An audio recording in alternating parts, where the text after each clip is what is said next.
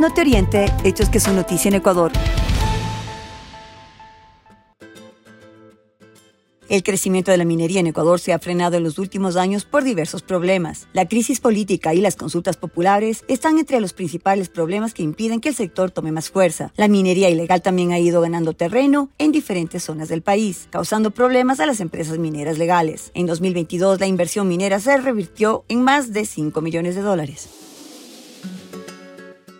Ecuador se despertó hoy 17 de mayo con el anuncio del presidente Guillermo Lazo que decretó la muerte cruzada. Es la mejor decisión para darle una salida constitucional a la crisis política y conmoción interna que soporta el Ecuador, aseguró. El CNE tiene siete días para convocar a elecciones legislativas y presidenciales para el resto del periodo vigente y deberán realizarse en un plazo menor a 90 días.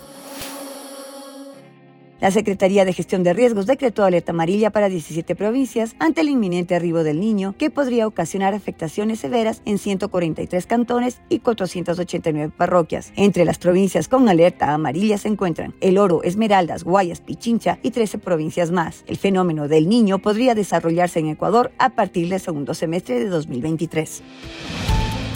No te oriente, hechos que son noticia en Ecuador.